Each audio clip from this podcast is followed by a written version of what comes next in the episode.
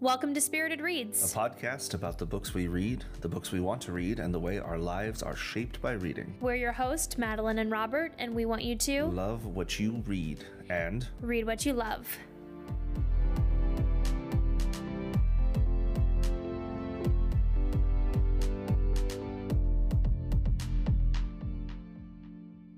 Greetings and drinkings.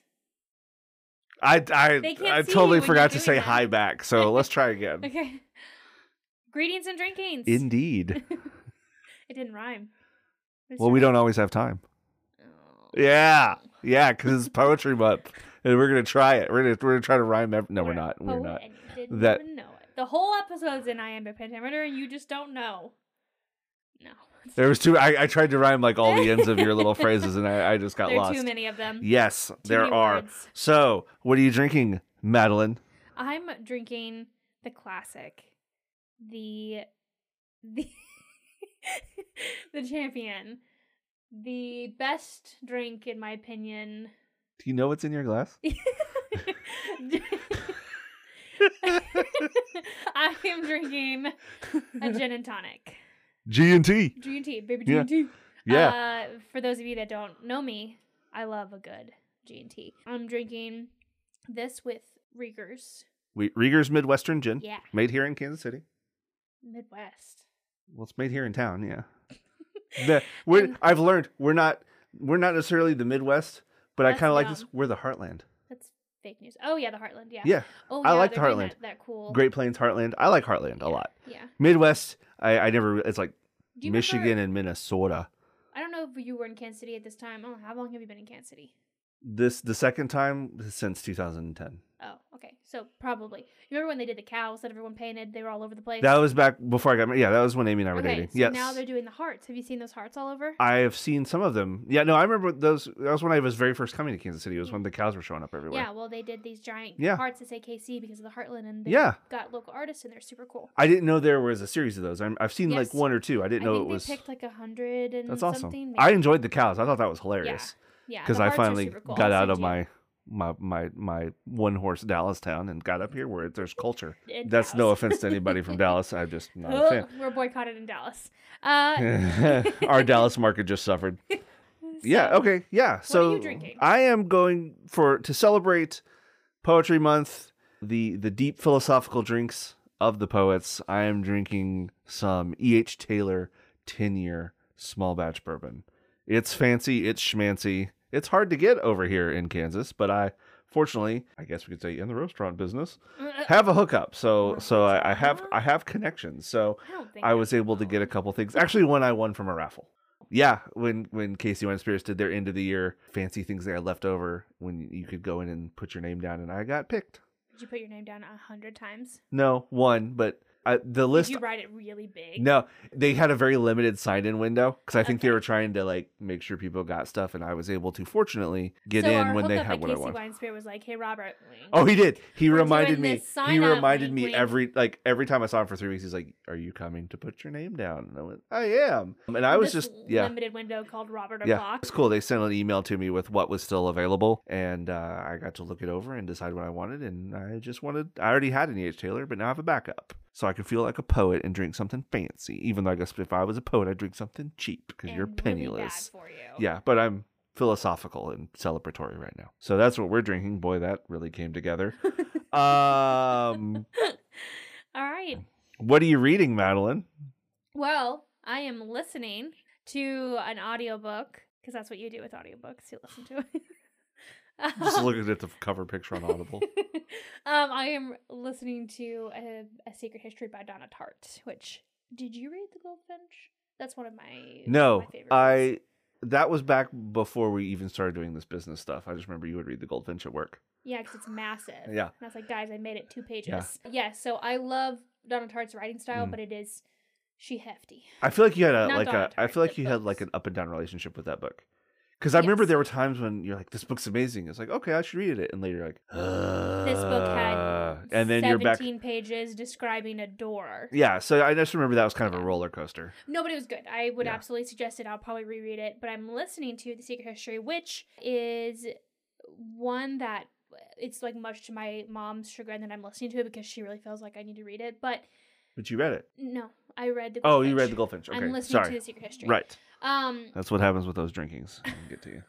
too many drinkings. I like reserve audiobooks for silly, fast listens because I'm putting it on when I'm doing like mindless paperwork at the cafe or dishes or whatever. So I need something fairly simple. This one I've been listening to while I'm driving or going on walks when I need to focus my brain a little bit more. So I'm only like six percent in. It's it's a hefty listen. It's about 22 hours, and it is so far it is about a school, an elite school where there's a small group of students that have a professor that only takes five students a year, and this boy is on financial aid, and he joins the school and he wants to study Greek under him and gets accepted, and there's secret society stuff Ooh, so far. that's Again, fan- I'm only that's six percent in. There seems like it's just like a lot of snobby rich people. Is so is this stuff. one is this one as long as Goldfinch? Did It's you say that already? Yeah, it's 22 hours, so I'm assuming it's at least 600 Yeah. pages, if not more. I can tell you, if I remember correctly, the Jonathan Strange and Mr. Norrell audiobook is I think forty six. Yeah. Yeah. Yeah. So it's really good though. I'm enjoying it. It's going to be a slow listen. I'm going to allow myself some grace to not finish this book in a week Sure. and just take my time. do you um, do you listen at accelerated speed? I do. I put this one at 1.5. So Donna Tartt reads it. Uh huh. Um, so the author reads it. She's an older woman, which makes it good at some points. I'm understanding what she wanted more than if like a random actor was reading it. But there are some inherent noise triggering things that I have, you know, like uh, Yes. So just that an older women or older people do, you know. So I'm um the accelerated speed kind of helps push past some of the voice issues that I have. But the accelerated speed at a book this dense can get a little difficult. So I we're we're working through it, but it's really good. I like it. Uh, Cool. what about you? What are you? Um, reading? so I started a couple of books at the end of 2021. Kind of got away from them to read some stuff and get ready, kind of prepped for for this. And so I and now I kind of went back around. So I went back and I finished The Godfather. I was about halfway through And that. that's your second read, right? Oh, it's like my fifth or sixth. That's so impressive. I Yeah. don't, think I've ever read, reread it. That's a book I that it yeah because I've I, it's been around with me since high school. So I went back and finished that hmm because as good as the book is, it it has some spots that's easy to just wander away. Do they are they pertinent to the plot? they're pertinent to the point of the story. Hmm. I know I have I have mixed feelings. I can whenever we get whenever we get to that episode where we talk about movie adaptations and things like that, Mhm. I'll have more more to talk about. But it was just there's there's a piece of The Godfather that's easy for me to find myself wandering. So I went back, finished it, Do you ever, when you reread, just skip those parts? Like skip to the gooder, good, gooder parts. skip to the good parts. yeah, well, that's what I was. Not really, not often. mm, okay. Um, I'm trying to think if I have. Because I'm not a huge rereader, but I know a lot of people that I follow and or talk with books or about online with uh, about books that they will do that. They'll skip to their favorite scenes and then they No. reread. No, Hmm. no, Okay. I don't do that. Maybe we should talk about how we reread books because I don't. But uh, yeah so that that was that was that and additionally i also had been reading just sort of in a fit of wanting to i guess be sad i had started rereading lonesome dove oh my gosh, Um, which you got me for Christmas. yes which is very long and so, So I tried that audiobook, couldn't do it. oh you didn't like him Okay, so I started it at the cafe while I was doing dishes. Yeah. And my mind was wandering. you got to speed him up a little bit No, I did that. I think that I need to get into that book, start it when I'm really focused, and Yeah. I was not focused. So I'll try it again, but I wa- I think I want to read that one and not listen. and i will say with that one after you read it you really need to set the time aside and watch the movie Okay. it was a mini series, but it's Robert Duvall and Tommy Lee Jones, and it's and Danny Okay. Glover, and the cast is insane. Chris Cooper and all these good people. Mm, Yeah. Okay. Um, okay. Anyway, so I again had gotten a ways into it. If you're familiar with Lonesome Dove, I got to the point where they're at the Colorado River. Stuff happens, and There's a then dove, and he's lonesome. oh no, oh. um, anyway, I got into it, and then there was a point in which, see, 'cause I love the guy that reads it on Audible, and, And I, I, was and I shouldn't. I, I no knock on him. I liked him. I Yeah. just was not focused enough. True. Well, it's there's a lot. I mean, it's one of those things where you have to absorb a whole lot of stories all at once. Because there's like, Yeah. because when it starts, it's all it's the Hat Creek outfit coming back together. So Yeah. there's two main characters, four secondary, three tertiary, and they all join up and then they do their thing. And westerns are not common for Yeah. me. But I had gotten about a little over halfway through it, and then I jumped over, read some other stuff, and I think it was because I was coming off of a couple of like comics and things like that. Oh, I'd finished a Harry Potter book since Mhm. you know you're going through this. I deleted it and marked it as finished, and then Lonesome Dove popped back up to the top, and I went, "Oh, hey, buddy." Mhm. And so I got back into that and finished that off, Nice. which is just yeah, which just makes you have all the feelings. Yeah, so those are my two main things. Um, nice. and then also still reading some of the stuff from last time, just finishing some stuff up. Right. How many books do you want to read in 2022? My Goodreads goal is 100. Okay. I'm at I'm in the teens. I'm ahead of schedule, Nice. but that's also because I abandoned a couple. But I am willing to go back and try them again. It wasn't that that they weren't well they weren't working for me at the time and it was just not something I- so I, I had a couple i abandoned them i kind of did what you did and i was like i'm gonna mark it as i tried so i'm gonna complete it for now yeah, if I'm more than like 60% of the way through and I can look up the plot and understand what happened, Oh, I wasn't that far, Okay. but but I That's was what I like, I was like, less. I just I'll come back around. One of them I will probably go back to it towards maybe summertime. Mm. One of them I actually both could be summertime things. They just weren't for now. My brain needs to be pretty calm for like the fisherman. Yeah. My brain needs to chill back out. It's not one for when there's a lot going on. Yep, I get that. So I finished up The Godfather, finished up Lonesome Dove, and um, and finishing some of the stuff from last time, finishing The Sparrow, finishing a couple other books. Nice. I need to get some got my got my comics. I'm gonna start working through some some of those. Um, any trips to the bookstore or library? Mm, not the bookstore. Yeah, Still kind of on a book buying ban. sure. Um, but I love the Lenexa Public Library Yeah, in the city center. If Yeah. you're from Kansas, Lenexa recently updated the their city center and moved it into a new development. And they have a public market and a library and lots of local makers and local shops. And the library there has just awesome seating and awesome views big, open, bright, quiet. And I like to go there a lot to read um, because sometimes if I'm home on a day off and I'm reading, I have all of the obsession about all the things I could be doing, like cleaning my house or working for the cafe Yes. or whatever. So, and then I get into playing with your dog. Yeah, he even gets sad when I get sad sometimes. So, I play with your dog. yeah.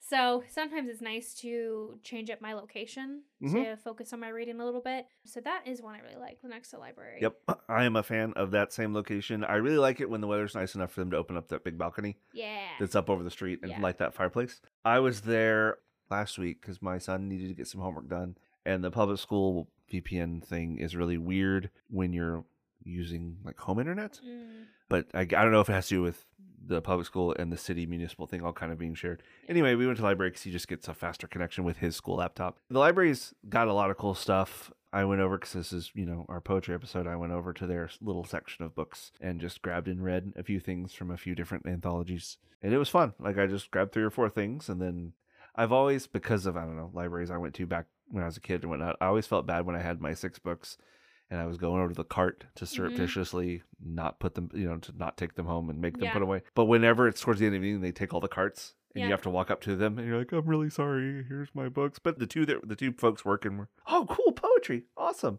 yeah. Yeah, we'll take care of those for you. I I, was think like, it's- it's nice like- guys. At the cafe, when people try to put games back, and Roman's like, "No, it's not in the right spot." Like, Yeah. I think that's how librarians are most of the time. It's like, Yeah. Just let us put it back where we know it goes. Yeah. Yeah. I looked at some poetry books. I always like to just walk by the, you know, at the library, the faced out new stuff section. Yeah. Rarely grab anything from it, but I like it. Um, Yeah. I did find there. It's a book called Russia Upside Down, and Uh-huh. I'll find the author. It's the guy that created the Americans. Oh, nice. Um, and the guy that created the show was a CIA agent, and so he basically kind of I've wrote his one. memoir. Yeah, it's on my to read, I think. And it's uh if you've read if you've seen the Americans the show, it's insane. It's Joseph one of Weisberg. Is that, Yes. Yeah. Um that yeah, it's it's it's one of the most well-produced shows I've ever watched. Um but he Mm-hmm. wrote on Russia and the Cold War. So I am excited to look at that cuz I am a sucker for a Cold War story, fiction Yep. or nonfiction. Um, for so, just something about the structure and procedure of government, both the United States and the Soviet Union, it just clicks with me. If you have not seen on our social media or our website, we are reading The Declaration of the Rights of Magicians by H.G. Perry for our book of the month for April. It is an awesome historical fiction with a nice twist of magic in it, uh, some necromancers and vampires and such. So read along with us, and we'll be chatting about it in upcoming episodes.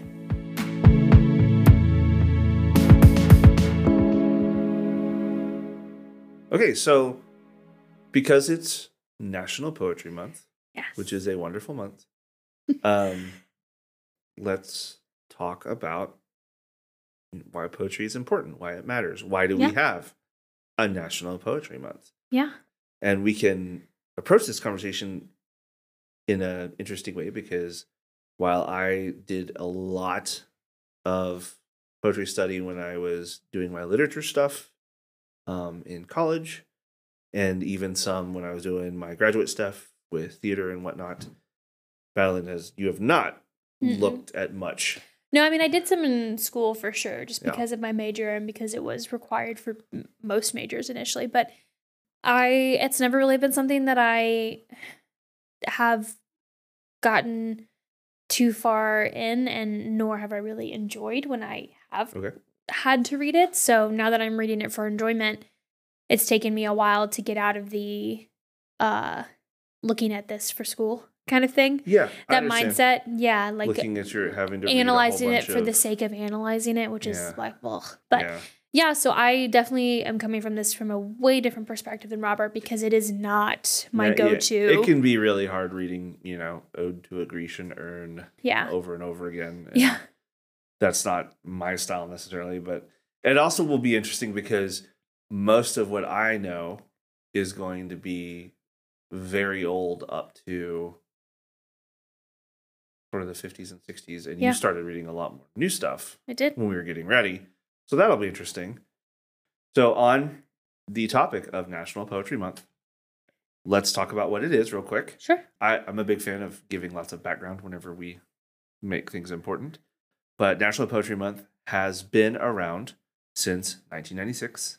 It was launched by the American Academy of Poets, and it has become the largest literary celebration in the world. And I know when I was in high school and college, like it was a big like we did stuff like there were events Mhm. surrounding National Poetry Month. Um, and one of the other things I think is important is the Academy of American Poets, which is a member supported organization that promotes the art of poetry, was founded in, the, in 1934 by a woman named Marie Bullock, who stepped out, made it clear that poetry is an important art, and was able to receive support from like minded, forward thinking people. And as her vision was to support American poets at all stages of their careers and foster the appreciation of contemporary poetry, she very much put herself in what could have been considered a trivial and unimportant, or made herself the patron of an unimportant cause, but fought for it. hmm Um, and if you get in and start reading kind of about her, she did some. She's pretty fascinating. She was very much a believer in anyone and everyone having artistic potential. So I thought that was really cool. She Yeah. believes in people. And and the access to the arts. Yes. Which kind of goes into the with national national poetry month they have poets.org which we Yep. talked about how it's they have the poem a day Yep. series and the american poets magazine and readings and events and all the poetry resources for k through 12 educators which is actually where i started getting kind of into my poetry journey was through that because i didn't know where to start i was really overwhelmed so that's Yeah. a great resource Read Shel Silverstein. yeah poets.org um, And ever since 19 the 1930s, um, with the found with the founding of the society, um, the United States has always celebrated a poet laureate, Mhm. um, who is a representative of that of this of the poetic arts for the country. They're the spokesperson. And how are they? I, I don't know much about the poet, poet laureate, so I'm gonna ask you some questions. How are they selected? It's a selection. It's the the national uh, the um, Academy of American Poets has a board. Okay. and there is a there is a voting process where you take into account the person's body of work in poetry, their body of work even in prose, the way that they present themselves, their mission, their values. Um, it's almost like selecting uh, like an educator, like a professor. And it happens every year. So even though the one we're, we're about, our current poet laureate has been, She Joy Harjo has been our poet laureate since 2019. So it, it did happen every year. She's been selected every year since 2019. Mm-hmm. Yeah. Neat. Yeah, and generally it's not so much like a it's not like a competitive Right. um, process. It's more of a okay, so if she is continuing to enrich the art, she's likely to be asked to do it again unless she chooses to step down. I got it. Um, one of the very engaging things to me about Joy Harjo and what, what kind of immediately captured me about her is she's our first Native American poet Mhm. laureate. Um, she is part of the Muskogee Creek Nation um, in Oklahoma. And so a lot of her work, there's a flavor of the, the plains, you know, where we live. Um, we on this podcast live. Right. Um, so uh, she has before really getting into publishing poetry. She's done. She's written prose. She's written um, a few memoirs about her life as a reservation um, dweller, as a person dealing with the not very poetic life of a Native American on a reservation. And this is the only book that we really crossed this week is Joy Harjo's uh, American Sunrise. She has a bunch. I just a bunch of them. I was on. I went to the library and almost all of them were all checked out. Like Yeah. I, I, I was having trouble finding one. Yeah. More, but American Sunrise is wonderful. Like Yeah, well, it uh, we'll- hurts. yeah, we'll talk about that in Yeah. a second. But we, um, I listened to it and you read it. Yep. Yeah, and it was it was excellent. And It then so our um, and then as of 2017, a Mhm. name that we determined to be very important. yeah, especially everyone with the past couple years. Amanda Gorman was the first National Youth Poet Laureate Mhm. in 2017 when she was 16. Um, she wrote uh, a book called The One for Whom Food Is Not Enough. Yep. And then her recent publication, Call Us What We Carry, is the book. The Hill We Climb is in that one. Yes. Right. I know because I know they did a bunch of standalone like children's illustrated books Mhm. for Hill We Climb, which she has read to nationally internationally televised audiences, presidential election, right. um, and she's had a few other speaking engagements and she has a magnetism and a charisma that is insane Yeah. it's wonderful to watch and i think she'll she'll probably end up being a poet laureate at When she's point older, yeah. if she keeps pushing Yeah. and if she wants to yeah. but she is she has as a high schooler in los angeles she started like a nonprofit society for inner city children to understand Yeah. the poetic arts and things like that Yeah. and that's kind of why we value this month because that's when we find out that this stuff is going on Right. Yeah, I um I did start Call Us What We Carry. It just it, I just recently got it and it's it's excellent. It really Did you watch it when she, or have you watched it on The- like when she when she presidential election? the- yeah, the hill we climb. at the inauguration? yes. Yeah, oh, it was because so I didn't know. I didn't. know. I mean, it was one of those things where I think I kind of came into it. My wife was watching it, and it was like I was like on the other side of the room, and I started Yeah. listening, and I was like, "What?" And then I had to Yeah. go back and watch it. yeah. No, she's excellent. And I think one of the things of note about both her and Dor Harjo is that they perform their poets really their poems really well. That's not always a thing. I mean, I guess I shouldn't say that just as like an overarching statement, but from what I've seen, that's not always a thing. Um, I, I know. I would always rather hear the poem from the author, for better or worse. I think usually. Well, especially I think when it is about a topic Yeah. that's so difficult, and that's both of these.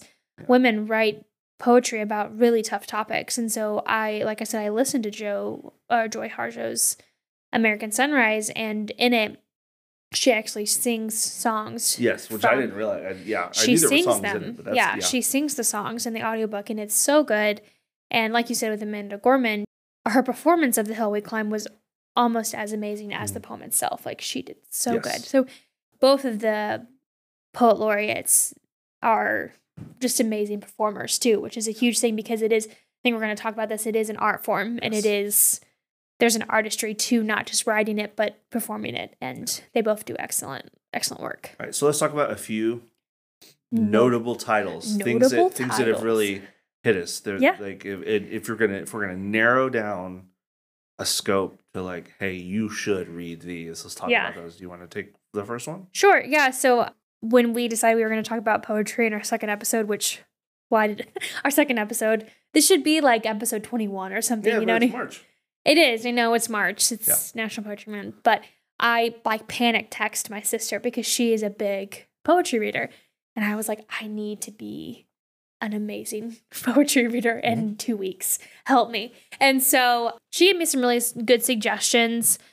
And I know that this is technically one of yours, but I'm going to talk about it real quick. But actually, the poem of the deep song, the one that you let me Yeah. borrow, that was the first one I read, and it was really, really good. But I'll let you talk about that one. But I actually um, read some Maggie Smith. So, so she is a modern author. Um, I'm gonna just grab Goodreads real quick. Um, she has another book. I talked about this in the last episode. Keep moving. Notes on lost creativity and change, where she wrote like a little. I don't want to say pep talk, but it was just like a little daily post in the wake of her divorce, just to kind of get herself ready for the day. So I read that first. And then I went on to um, Good Bones, which is what she's really famous for. And I believe she just po- uh, published this online, but it's about motherhood. And it basically, she writes it watching her own children trying to read the world like it's a book they just opened and and knowing nothing of the characters or plot. So it's not heavily heavily about motherhood. I mean, I guess it, it is a lot about motherhood, but I'm not a mother and I still enjoyed it. So that's definitely one I would suggest. It's a very short read. It's a great one to get started on if you're unsure about poetry. And then I also have from her, which I didn't put on here because I didn't finish it, but Goldenrod. Um, Which I've, I've heard of that. I think yeah. I think that one might be in my. I think Amy might have that one. I haven't read that one. yeah so it's i really like how she writes both about like the beauty and the messiness of life um and she's i can definitely see like as a mom who is struggling or someone struggling with divorce how she would be really appealing but like she just writes about everyday life and makes it very approachable and it was a nice entryway into poetry considering some of the other stuff we have where we read together was you know about like you said like African Americans on a reservation, or, or no, I'm sorry, Native Americans on a reservation, and African Americans going through slavery, and all these really tragic things. Maggie Smith writes more about the day to day grief that we Yeah. experience, and it was excellent, excellent. So that was my first one. Is Maggie Smith?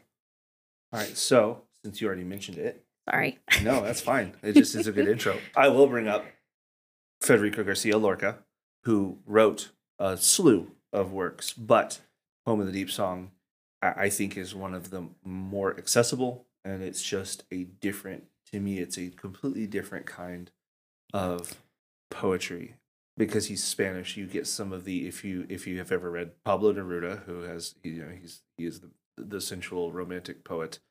Garcia Lorca is much more of a like the romance is there, the like fierce love and passion is there, but there's like this dark, hot blood and guts feeling to it because he was his life it was rough. He was a mem- he was writing in Spain in the 1920s, which I discovered him because uh, when I was doing graduate studies in theater, we read some of his plays, which then I moved into reading some of his poems. His work has a very surrealist tinge to it, but it's so I feel, especially Poem of the Deep Song, is very tactile. You can feel and hear the images that are evoked through his words. Yeah. If you are interested in the in the Andalusian flamenco culture, that Spanish mountain bullfighting, Yeah. robust sort of life of the 1920s, it's definitely one to look into. There's a film of one of his plays called Blood Wedding um, that you can sometimes dig up, and it's it's like you if you read his poems and then like watch this adaptation of one of his plays, it's like oh, of course, I see all of it now. Yeah. um, because it's so rich. Yeah, like I, I feel like reading that I could just like feel the Yeah. heat. You know what I mean? And it wasn't it wasn't Yeah, like like sensual. That's not really the way the right word, but it it just had like a like a heaviness and a heat to it. and like it, depth. yes, It's not it it doesn't burn, it smolders. yes. And Like one of my favorite lines, and I immediately started researching and Yeah. like looking up how other people interpreted this line. But the I think he says something like "heart gravely wounded by five swords," which he was referencing the guitar Yeah. and and music, and it was oh, um so good. I loved that. and then if you if you you know push into the context of his work which is one of the things I sometimes have take issues with some poetry analysis. But if you, where people go in and go, well, obviously he was talking about this. But if you go in and you're like, what was he doing while he was writing this? That's where it becomes fascinating because Garcia Lorca originally was in law school before he ran into all these surrealists in the 20s, became a poet. He came out as gay and was assassinated by the Spanish government Mm. for leading a group of you know insurrectus homosexual artists like when he found out when he figured out who he was and found his passion his life Oh, it was rough and Yeah. but you feel it in the poetry where you find these poems that are just it's just these little you know paragraphs of beauty on a page it was like holy crap he wrote that while he was dealing with a list of things and because of it it it really speaks and also if you like parallel like what was being written you know, in America versus what was being written in Spain and France. It's like this guy, he was he was like you just like oh I want to read more of this because it just it grabs you. hmm So yeah, as much as I mean the for me it was the poetry as much as the person who wrote it. Yeah. which fascinates me. Um, is poem of the deep song Garcia Lorca. Um, so my other one, Wendell Berry, was suggested to me by lots of people. Have you read any Wendell I Berry? have not. Oh my! I know. I know. I have not. I that's one. I Of those read. ones- So, As soon as you said Wendell Berry, I was like, ah, crap! I was supposed to read that stuff like years ago. Whoops. yeah, I mean, and we're, I think we're going to talk about this in a little bit: how to read poetry as a noob versus Sure. how to read Yeah. poetry as well-established poetry reader. Um, but yeah, Wendell Berry, I feel like, is one of the ones that is suggested really is suggested Yeah. often. So I read his um, selected poetry from 1957 to 1996, and I think one of the reasons why Wendell Berry was one of my favorites that I read is because I love Robert Frost. He's about the only poet I really knew a lot about before we started talking about this. And Robert Frost really talks about nature and land and community and traditions and culture. And I think Wendell Berry does that as well. And he's very much into like rural America, rural oh, He's a Kentucky boy. Yeah, he's definitely about the environment and how it affects us and our peace and our power and and all that. So I liked that a lot.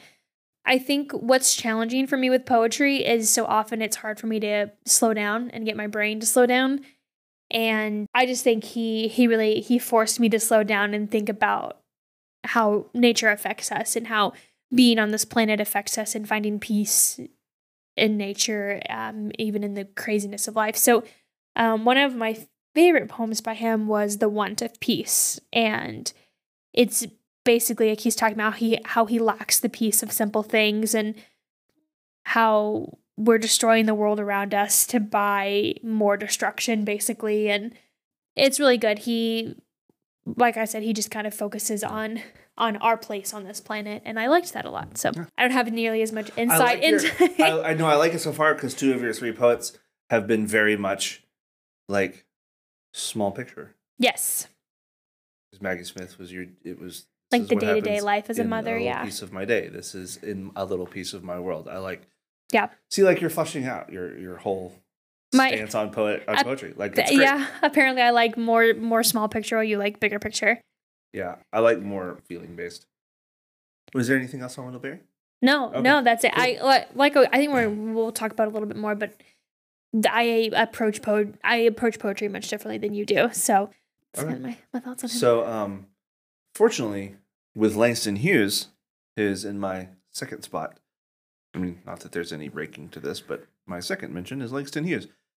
His work is one that all you really need to do is find a collection of poems. You don't need to find a specific volume because a lot of his stuff was published in periodicals, magazines, things like that. And then you find compilations of work. right.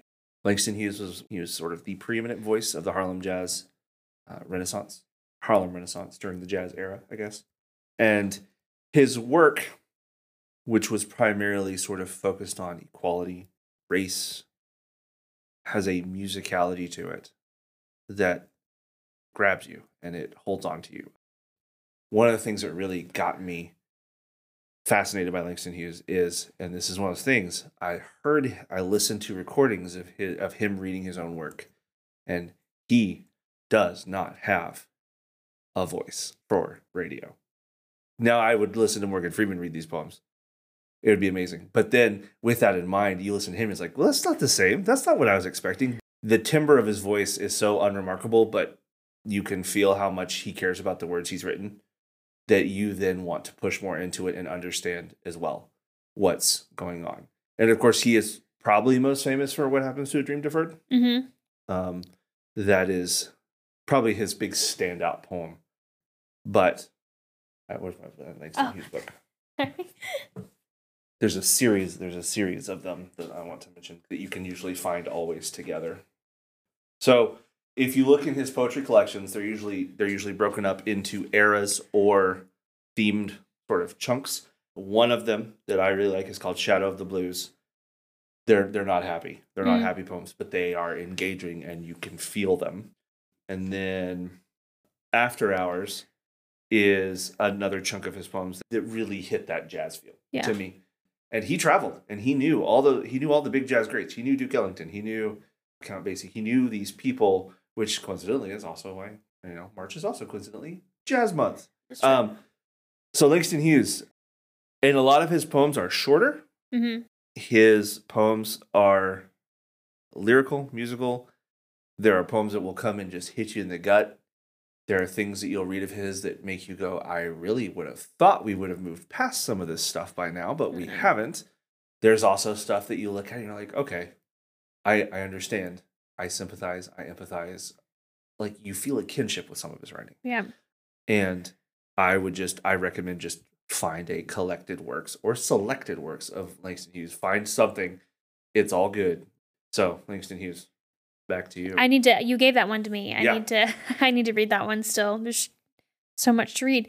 Uh, so then my last one, I did not finish this one, but it's one I own. Um, it's the complete collected poems of Maya Angelou, which that's just like a classic. Mhm. You know, we all know about Maya Angelou, and of course, I know why the cage bird sings, which is one of my favorites, and what um, I would say I, like I said, Robert Frost. I was reading poetry before I actually started reading poetry, you know. Um, so it's she has such a an interesting life and the racism and sexism that she has faced you know just like as a as a white woman it's really interesting to read poems about this. And like you said they're not happy poems. They're they make you think and they make you process what some of these people have gone through and what they are continuing to go through in the state of our world. And yeah i i mean she writes so wonderfully. And i i have really liked all of the ones i've read by her.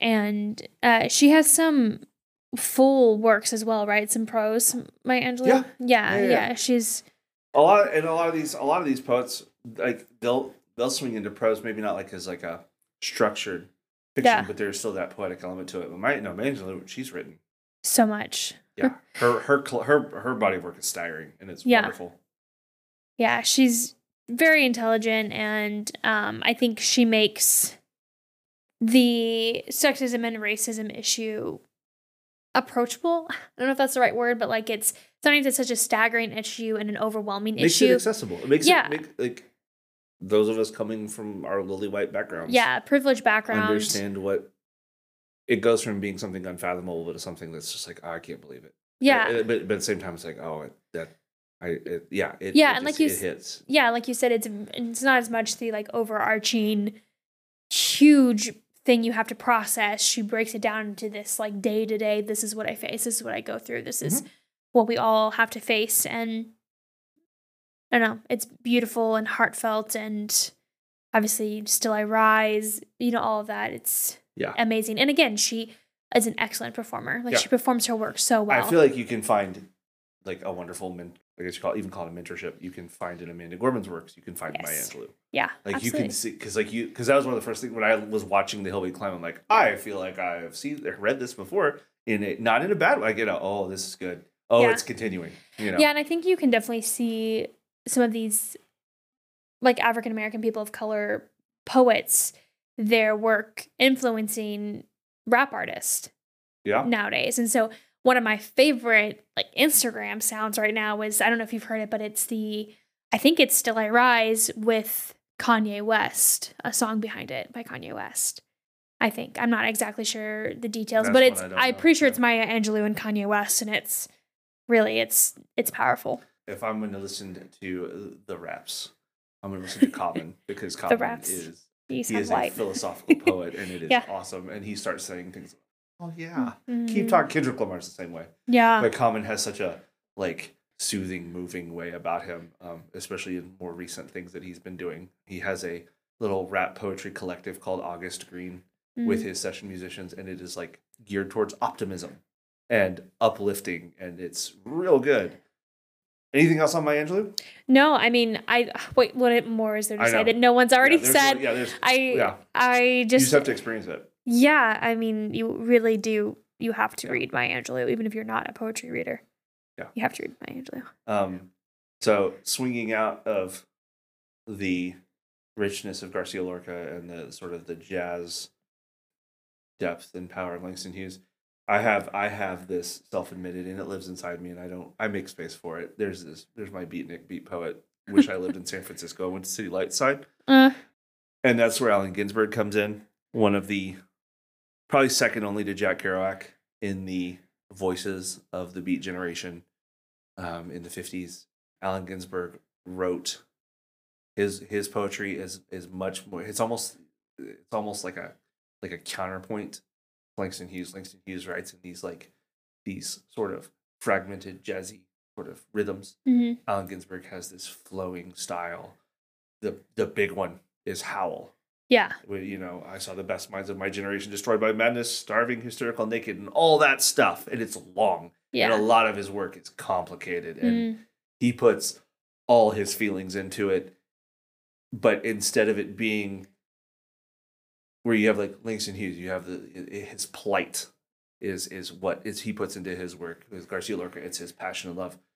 Ginsberg, it's his own roiling internal storm that rages inside him. Because again, he was very conflicted. He was a strictly raised person who who sort of discovered, you know, as a struggling artist, that the world at the time was not friendly towards fringe poets, writers that believed in the freedom of the spirit, the freedom of the soul. But his work in like sort of the coincidental uh, San Francisco artist movement at the time has such a cool voice that you can see like American mainstream culture at the time like you can see it actively fight against it and lose when you move into the 60s you can see it happen like you can see these cultural shifts in that kind of work and that's real cool to watch. Again uh ginsberg is a good one for collected works. City lights books which is still alive and well in san francisco they publish this very small square like quarto of howl and it's real cool. I have the it's just the allen ginsberg collected poems and it's it's big and hefty. Of course read howl. There's one i really like called wichita vortex sutra which is ginsberg surveying the middle of america and just pouring his thoughts out for better or worse um, assumptions impressions. And he was another one listen to him read his stuff it's a guy reading a poem but you feel what's going on inside of him. And there have been a lot of interesting sort of representations of his work. There was a movie called howl which he got hauled before congress to testify that howl was not obscene. That was Mm. a thing. Now there's, there's this movie and it's it's james franco plays ginsberg which is weird. But if you can get past that, the parts of Howl as he's writing them are animated, and it's so cool. And Jon Hamm is in it, so it's okay. I mean that that Um, helps if Jon Hamm's in it. that's one of the things. Like James Franco is Allen Ginsberg. I'm like, wow, he he really was like, well, that's uh, he was the one he chose himself for that role. I bet. um, but Ginsberg, not for everyone. But there there are moments where you'll read it and you'll just reach in and just get a hold of you, and I like it a lot for that reason. And that's you know those are some Those are what what we read for National Yeah. Poetry Month, or are few some- things that we read. That's a good. It's a good. Like if you feel like wading in, wade Yeah. into those. Yeah, actually, I think that transitions well into our next topic about poetry, where Yeah. it's like where to start. Sure. Which maybe we should have started with that versus what we were Yeah. reading, but you know where to start and how to how to read poetry, and you know as I've mentioned, eh, there I have so much to learn still. It's intimidating for me. Like I just feel Well, it's it's it's it's one of the, the coolest things about it is it's, it's old. It's older than history Yeah.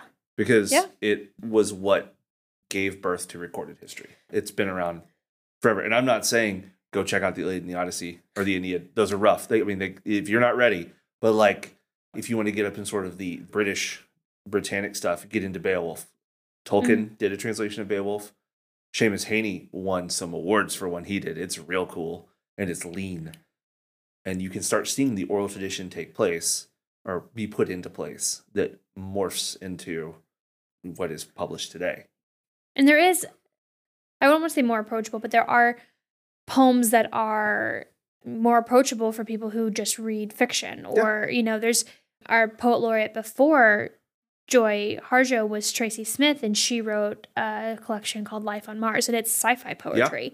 And that's one I've been wanting to read. I wanted to read for this month, but I just didn't get around to it. But the description on Goodreads it talks about David Bowie and inter- interplanetary travel, and Yeah. it's like, okay, I'm all for that. So there are options, like lighter topics to Yeah. talk about. If that's the part that scares you, is the heaviness of poetry. Right. There are so many other options. Robert Frost is a great Yeah. example too, where he just talks about like walking through snow If and how it go, sounds. if you want to go read Lord Byron and read about She Walks in Beauty Like the Night, yeah, do it. It's fine. One of the things that when we were prepping for this, and I was just trying to find putting some notes together, I- just Googled poetry. Like I just typed in the word to see what popped up, and Britannica, which I kind of forgot was still out there, Britannica popped up this this definition. It was for me, it was exactly what and why poetry is a thing for me, and the way Britannica words it is literature that evokes a concentrative, imaginative awareness of experience or a specific emotional response through language chosen and arranged for its meaning, sound, and rhythm. Mm. For me, poetry is not always the story. I'm not looking for the narrative. I am looking to look at a piece of art, a visual piece of art in which the medium and the the medium that the artist uses are written words that they are putting down in an arrangement that is meaningful to them and worth it to them to share. The written word of the poem is the tool of construction. yeah, That is why, for the longest time, my favorite poet was E. E. Cummings. Look at his stuff; it's weird, it's wild, but he, you know, he's Maggie and Millie and Molly and May went out to the zoo to fish one day, but he breaks his lines up, and I mean, there's just like cascades of letters across the page, Yeah. And it's not something you're going to sit necessarily and recite. Some of it is, but you're looking at a visual art piece. hmm Words and letters are the brushstrokes yeah, and that's what makes it very important to me because it hits me in a different place that novels short stories Right. which is that's a whole different topic me and short stories don't always get along but I mean, it's just if if you want to reference something that maybe more fiction readers would know, it's The House of Leaves uh, by Mark. Oh, his last name starts with Z, but House of Leaves. It's a it's a horror book and it's long, but it has this whole. You have to flip the book over. You have to turn it Yeah. around. You have to. There's a physical. There's a physicality to Mhm. the the reading, and I think that's like what you're referencing Yeah. with poetry is. There's a physical aspect to it and a visual aspect to it. It's and Yeah. some poetry, I think that like you you can't listen to it necessarily. You need to Right. see it. well and i also uh, that, that comes down to the thing that it, it's it's the when you look at analysis i don't necessarily need somebody coming out and and reading a poem that like ginsberg wrote about exploring and understanding Mm. his own homosexuality. I don't need a, a recording of someone like getting overly into it and like shouting it at me. It's like, oh no, I understand the turmoil, but I would rather hear it from him. Right. The context would be wonderful to uh, you know analyze the context of the situation, when and where and why and how he wrote it. But you can you can find it Right. yourself. Yeah. If you're uh, if this overwhelms you or you're intimidated to start, there is a really really good podcast that I would suggest called the Slowdown Podcast. Have you heard about this, Robert? I have heard. I, yes, I have. I Okay. haven't. I haven't gotten into it, but I've, It's- I know of it. description is the literary once a day multivitamin. So it's a like a poem Yeah. a day. Yeah, yeah, yeah. And so I didn't read a ton or I didn't listen to a ton of it, but there's like 600 episodes or something like that. And so But they're short. Yeah, they're short. I mean, they're they're poems. So they're shorter than this episode. well, probably way shorter Yeah. than this episode at this point. Uh, but yeah, and that that's a great way to start if you don't even know where to start. That's a great one. Is the Slowdown podcast, and then you know, like I said, try to listen to it first. That may help you listen to an author you already know. Yeah. A lot of authors also have dabbled in poetry or Go find go find some of Shel Silverstein's poems for adults. Yeah. Those are fun. Yeah. Especially because he does a lot of guitar and singing them, and they're fun too. I mean, and I don't know, to an extent, jump back into some of the stuff you might have run into in high school or college. try it again. Yeah. Like, there's a poet from the mid 1800s from England. His name is Matthew Arnold. And he wrote a poem called Lines Written in Kensington Garden, which he was sitting in Kensington Garden in London. And he just wrote about what was around him. Very Robert Frost, very Yeah. Emerson, very Thoreau before those guys were around. And I remember when I first read it at school, when I was stressed out and trying to get a whole bunch of stuff done, it was like, oh, okay, cool. So he heard this. Fine, fine, fine.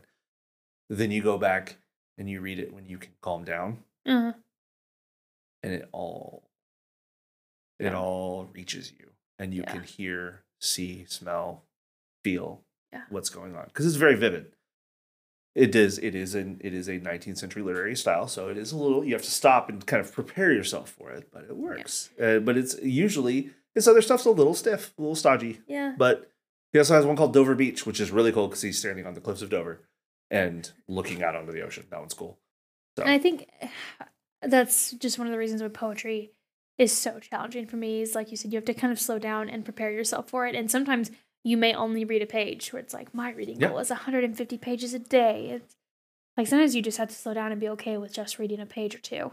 yeah or and or go read some Edgar Allan Poe.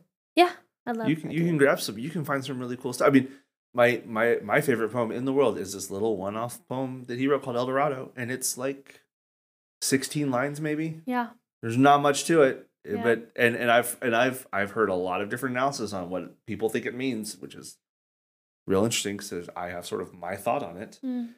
But you can get into it, and people know who Poe is. right. Like you can't, and and it's really it's pretty accessible. I mean, yeah, you don't have to quote the Raven Nevermore. Like you can, if that one's like a, oh, okay, fine, I understand. yeah. There's so much more past it. Yeah, and that's one of the suggestions that I had when I first started was start with an author you already know. And that's Yeah. where Maya Angelou came in for me. So I already knew I liked her. I already knew how she wrote, how she spoke. So just try it. I mean, Yeah. but also, I mean, this is our our tagline, read what you love and love what you read. If you if you're not enjoying it, try something Yeah. different. There is no right or wrong way to read poetry, I don't think. And it and it may be something that's not for you, but don't let one or two poems decide that for you. I know, I know that um, that my wife in particular really got into Tennyson because of Anne of Green Gables. With Mm. her on the, in the boat floating down the creek, Heck reciting yeah. the Lady of Shalott, and it's hilarious. Heck yeah. um, or even the Highwayman, which is Alfred Yeah. Noyes, which is a whole totally overdone over. I mean, like it's like okay, here we go again. But if you can sit down and like make a space for yourself, you can find that story again. Yeah. Um, same with the Byrons, and I like the Rossettis, um, Dante and Christina Rossetti. They were painters that wrote poetry to each other, and it's real cool. And that's and the Brownings, songs, songs from the Portuguese. You can get into that real the stuff that's free, easy to find, and there's some cool stuff there. And it's a good it it's if you if you if it grabs you, you can start seeing poetry develop from it. But what was your next suggestion after find an author you know? I mean, I think that's really what really what I what I did. What I mean, I wanted to go to a poetry reading to prepare for this Mhm. episode, but it's just really tough right now with how busy we are and the state of the world right now. But um, Did you find a novel in verse? I did not find a novel. They're that hard. was that's really hard. Um, that was a suggestion. Find find a novel in verse, and I did not find something. There is there's Mm. one that I own. Oh, hang on. I'm trying to find some info on it because I didn't bring it with me because I'm not prepared. A journalist during World War II, his name's Peter Bowman, wrote an, a novel in verse called Beach Red, in which he tries to capture one hour in the life of an American soldier attacking a doing a beach assault in the Solomon Islands. And it is That sounds amazing. yeah, there is all kinds of stuff. Peter Bowman, you said? Yeah, it's hard to find. I, I have one, so I can, I can, I can. Yeah, I can let you read it because I. I, I should put it on our. Goodreads. Yeah, it was one of those. Uh, I have an uncle who we always talk war movies, and then one, and he likes old books. And then one day he was like, "Hey, do you know about this?" and then shortly after that, I got the copy delivered to me in the mail. Mm. So yeah, I mean, and that's really, I think, I I don't think I've done too much novel in verse myself. I I would like to find more, but it's a hard genre to approach. Yeah, so those those are some of our thoughts on poetry. Yeah. Uh, we are working on getting you guys a full list or gonna, yeah, we can. or there's a whole a bunch of people. yeah, a, a list on our Goodreads. You'll Yeah. see we have our Goodreads shelves organized by episode, and so we've added several of the authors and poets that we talked Yeah. about But yeah, onto those shelves. poetry is. I think it's one of the great things for libraries. Like you can go to the library and find a whole lot of stuff. Yeah. If, you're, if you have a nice library, hang out there. Well, and that's what my sister suggested when Yeah. I was like, "Tell me where to start." She's like, "Just grab a collection." Yeah. grab like an anthology and just start reading and if you don't like it move along and i think we talked about that where i was like hey i'm trying to read ts eliot and i hate it and you Mm. were like stop why yeah, are you like, doing don't, this Yeah, it's TS Eliot's a big deal, but I, not to me. yeah I, I mean i love some of his plays i really Yeah. do but yeah Yeah, eh, no, I understand. Um, yeah but i just i was like maybe 10 poems in and i was like i can't i can't Yeah. i can't do well, it that's it's like um.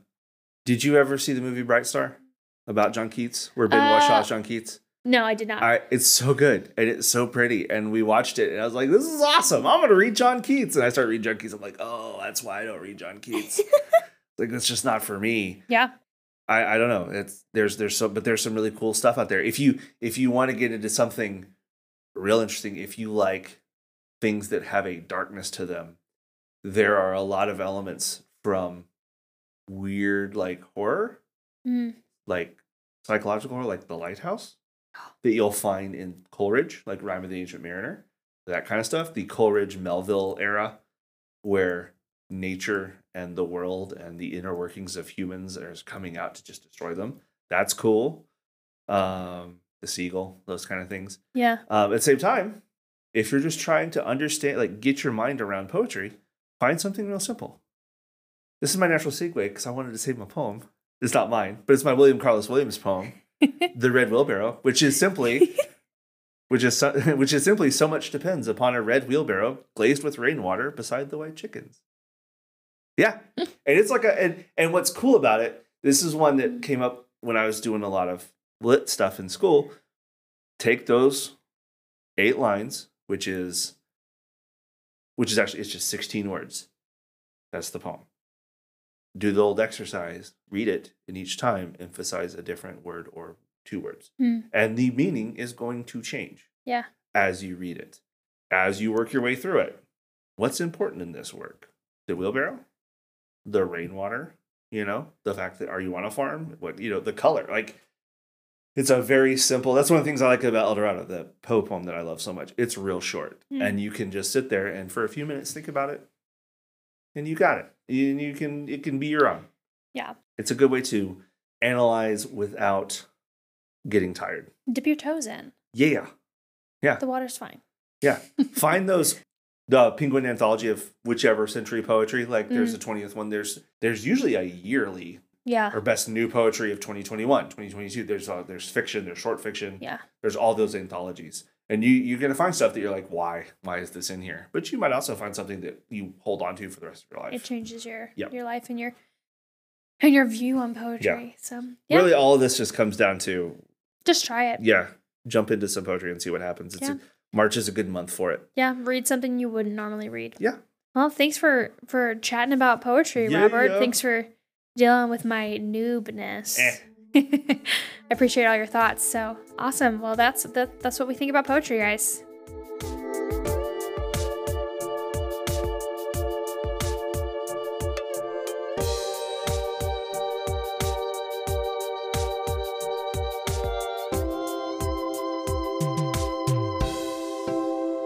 Poetry, Yeah, I like it. I am learning. I am turning. Oh, Oh, okay.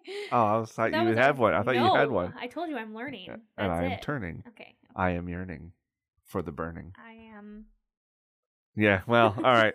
anyway, because yeah, poetry's just rhyming. That's Yeah. that's just terrible. I feel like I mislead every time. Um, before we talk about what's coming, Yeah. let's talk about Patreon Yes. because we we decided on a whim to just make this even more in depth. Uh, talk about our I mean, So- you know, you worked with me now for like two years. I'm a Leslie Knope. We don't Yeah. do anything halfway. yeah. I have this. I do have this sinking feeling. Is that night that we had that meeting? I, did I say? I think I said, "Hey, you know, it'd be fun," and then you went, "It's this easy." yeah. You said, hey, what if we did a podcast and the next day I said, here's our website, here's And our marketing, yeah. here's our, And- our yeah, and then I and then I think that I was like, "Hey, Mhm. subscription box, that would be so much fun." Yeah, so, All right, so uh, talk about talk about our our So our top tier in Patreon. Yeah, so we're on Patreon. We have five tiers if you haven't seen it. Uh, so it's the tiers increase in prices as you go. Um, so first tier is just like a hey, thanks, We love you. you did good things. We tolerate your talk. Yeah. Yeah. uh, tier two is a shout out on the episode and on our website. Uh, we couldn't do this without you guys. Tier three is going to be uh, a monthly bookmark, which we're going to make based off of our book of the month and or other things. Uh-huh. And then access to digital downloads, which will include our monthly bookmark in digital format, a recipe card for our uh, drink recipes that we've been posting and creating together, and everything below it. And then tier four is going to be access to our tipsy drinking, tipsy. We're just going to have some video content in tier four that's going to include extended episodes, transcripts, Ridiculousness. silliness. We're going to test our drinks and have some videos about it. Shenanigans. I also think we should do the one thing that you guys did in Warhammered, where we did the fact and fiction. You guys got a little tipsy and read. Oh, f- uh, f- factor fan fiction? Yes, Yeah. you guys read silly, Yeah. silly lines from books and Yeah, said, "What we is got- this a legitimate romance novel?" Yeah. Um, it was a little bit different in, in the Warhammer world, but yeah, we could do that. Yeah, so four will just be more content, shenanigans. We could call it Harlequin or Charlatan. amazing. and just and just go Take a get some, note. go get Chase. some ten, t- some ten cent Harlequin romance novels. Not that there's anything wrong if No, you like reading those. You. We just are gonna. I had a. I think I once heard that I had a relative somewhere that wrote a couple. But They probably made money. It's like Chandler's mom. yes, Yeah. yes. Nora Bing. And then our top tier is the one we're really excited about. If you are reading along with our book of the month, uh, we are going to start announcing those several months in advance and have a subscription box that you can get. So we're working with a local company, Savoy Tico. Hopefully, we're going to work with some other local companies. But for now, the subscription box includes a really cool bookmark that we've made custom to go with the book of the month, a recipe card that goes with the drink of the month that is inspired by the book of the month, um, a candle inspired by the book of the month, a tin of loose leaf tea, and then the book itself. So yeah, for we're not doing this for May because we want you guys to have time. we got to lay it all in. We- Yeah, yeah. It, it, there's a process. But for June, we are going to read Mexican Gothic. Also by Silvia Moreno Garcia. We're sponsored by no, maybe one day. OMG, I love her. Okay, anyway, I just maybe maybe she'll just know us. maybe we can talk to her. Oh, Yeah, maybe I can Listen, Madeline. send her. Hey, you know what'd be cool is if we got to talk to Sylvia Marina Oh Garcia tomorrow. You got it set up. Like I can just see it happening. I've reached out. Yeah. People call my people. Yeah. Uh no, so you'll get all those things. You'll see a really cool graphic. We'll post the graphic with the all the stuff you'll get in the subscription box. It'll be mailed to you in time for you to read the book of the month with us. So it's open. The Patreon should be open now for that tier, and Yeah. that'll be cut off mid May, and we'll start shipping them out. So you'll have them for June, and then we'll in May we'll announce the July one, and so on and so forth. Well, and I guess and it, with the way Patreon works, if you just want to be a part of that, if you want to do it ongoing, you just sign You up just and sign it'll up. bill you Yeah. as it as it goes. Yeah. Um, so that's our our Patreon. You can I- find us. I, I have a suggestion. I think our, our first level tier, the they'll just be love you tier. Uh-huh. I think it should say, "You guys sure are spirited." Oh. Yeah.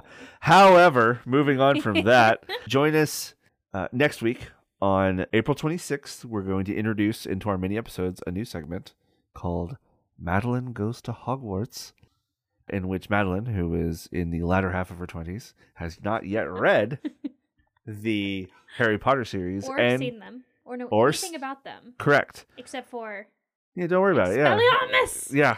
So you've got that. That's what I know. You're a wizard, Harry.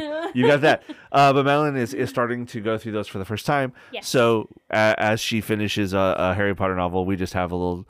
we fan girl over maybe maybe Yeah. I defan girl over them. Maybe I'm gonna take y'all down a notch like these suck. No, I'm just kidding. I don't plan on it. Yeah, no, but yeah, we're gonna have like a little. it'll just- that episode will be a little half hour talk about uh the about Harry Potter and the Ch- Sorcerer's Stone. I almost said Chamber of Stones, the Sorcerer's Secret, which could have been cool. Um, and then join us on May the third for our next full length episode where we talk about reading for survival and reading whenever you when it gets you through the toughest time. Yep. Yeet. So, yeet indeed. Hey, poetry. until until next week yeet Keep reading. yeet those books Amazing. This has been Spirited Reads. We thank you for joining us.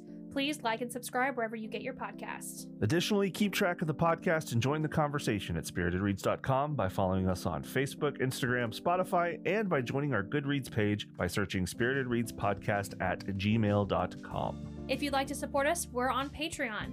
Keep reading, and we'll be back in two weeks.